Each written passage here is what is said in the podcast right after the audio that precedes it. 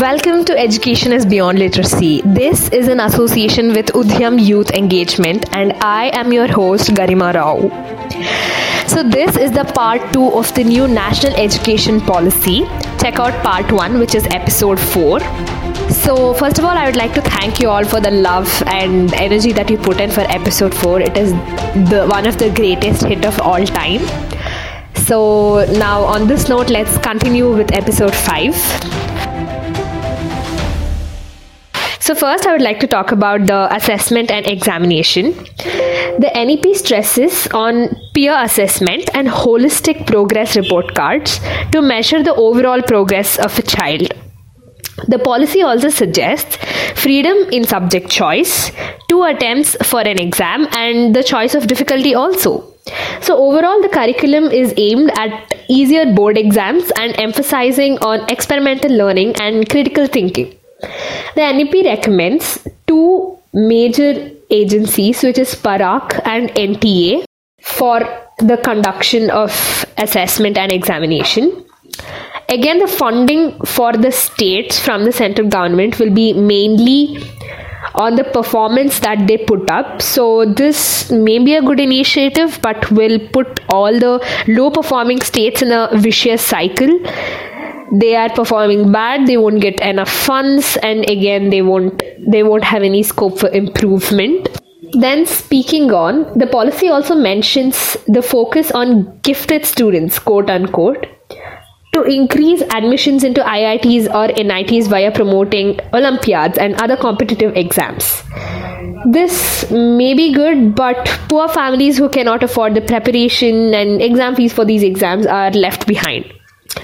Again, with multiple state and national level exams to be taken by a student, it can pressurize him, her, or them to perform, which would negate the whole primary intention of reducing stress on exams. Speaking on teacher training and education, the policy proposes that a base educator in the education should have completed a four year B.Ed undergraduate program excessive teacher transfers will be reduced and this will lead to better continuity with the students. The policy predominantly suggests promotion based on merit rather than on seniority or teaching level. Coming to the cons, there is no solid responsibility taken to improve special education. The approach discusses a stage course for current special educators, yet, this is quite insufficient. There is no clear role, appointment, budget, ratios of social workers or special educators each to the number of students, and even counselors who are required to bridge the social inclusion gap. It must also be ensured that teachers should be completely disconnected from politics. This is a commendable step, of course. And then teachers and professors should go through an assessment which will be conducted by third parties. This would in, this would bring in unbiased opinions and uh, total objectivity. And teachers who consistently rank at the bottom will be removed. Coming to the inclusion, a gender inclusion fund which supports female and transgender students will be placed by driving so state level activities. Special education zones will be set up in aspirational districts with special focus on improving the quality of learning. The issue of female safety and sexual abuse is not addressed either at the school level or even in the gender inclusion fund. The gender ramifications of NEP, such as there is a huge gap between what the parents prefer. A parent who themselves are uneducated would prefer sending their boys to the private schools and girls to the government schools. So, something like these have not been taken into consideration. Speaking of school complexes, the policy sheds light on reorganizing smaller schools with low enrollment into school complex, which connects 10 to 15 of such small schools into one unit which aims to reduce social isol- school isolation efficient use of resources and increase accountability. Especially in rural and the adivasi parts of the country, this would be particularly useful. It also provides autonomy to plan, implement, and initiate uh, anything locally, which is a good idea in its principle. This would also lead to better implementation as well as higher engagement of parents as stakeholders. But school consolidation could also be interpreted as a weak point or an impetus to school closure, resulting in shrinkage of government school footprint. This could also later be used as an argument for promoting private school. Now, speaking of my personal opinion, I personally believe NEP is a much needed push for our nation because we are still following the British, you know, put up type of education to the ever changing and advancing future. Many a times, students, especially in the technology field, what they learn in the first year would be completely archaic and irrelevant in their fourth year. And I personally believe that in every school, diversity of subjects must be encouraged. And it's not that you included just for namesake. Each and every subject must have equal weightage and importance no subject must be treated as mainstream or a side business.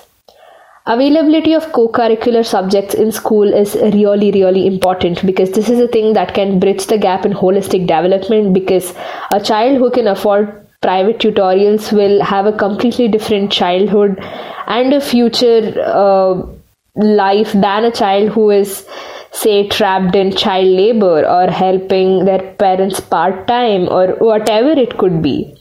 And well qualified teachers even for these co-curricular subjects is really important because a teacher is the one who does magic with the subject.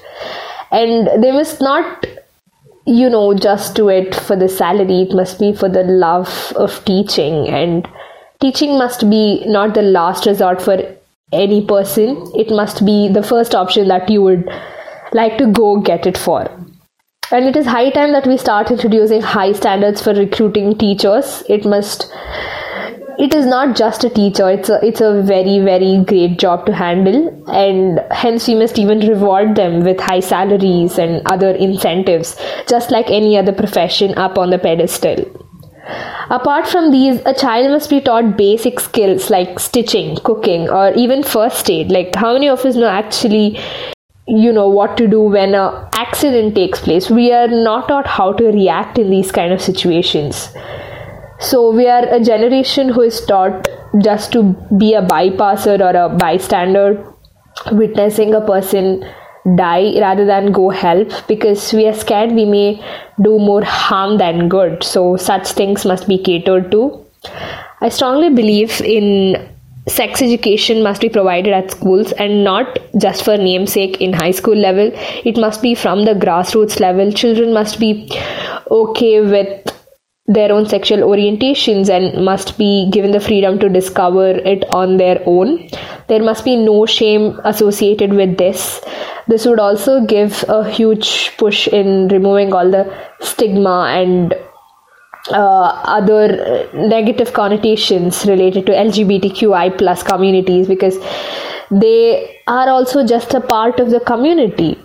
This will also help the child in all round development, and this is the key answer to the all patriarchal sexual violence happening in our country. At last, I believe education must be for the joy of learning. It must not be for employability, to have an edge over others, or even to show the society who we are. There are a few responsibilities we carry just as a part of the society. We must stop telling our kids you will end up like a janitor if you don't study well, because that is a respectable position to have. We must start paying respect to every employee or every job that is existing and that is when we would actually pave way for better existence as a whole i believe. Stop adulating or overhyping success by putting out banners or just treating every student in the class on one parameter and judge and just you know swiping left or right that either they are a success or failure and stop criticizing and demeaning failure. because there is you can because it's just a part of success and you cannot uh, just say it's black and white i mean just imagine how deep these toxic traits run into a society that young children from 14 to 17 years weigh their lives and worth and value over these examinations and these toxic traits of the society that they actually give into it and lose their jobs. I mean, we are a society who feel the need to quote Steve Jobs or Jack Ma as role models and tell kids that even you can do it because they did it. Not because you as a person are unique and you can do it because you absolutely can. I would like to end this episode by saying that education or educating yourself does not start from school and end at a PG, PhD, or wherever. But it is what we learn from our own lives and others which we utilize to comprehend the world better. Give a helping hand to others and live a fulfilling life just by, by being ourselves and not who we should be. If you have totally enjoyed this episode and you believe you got to learn something from it, and if you totally resonate with what I told, make sure you share this with your friends. My podcast is available on Hubhopper, Spotify, Google Podcasts, JioSaavn, Wynk, and many more. So make sure you check them out. Thank you.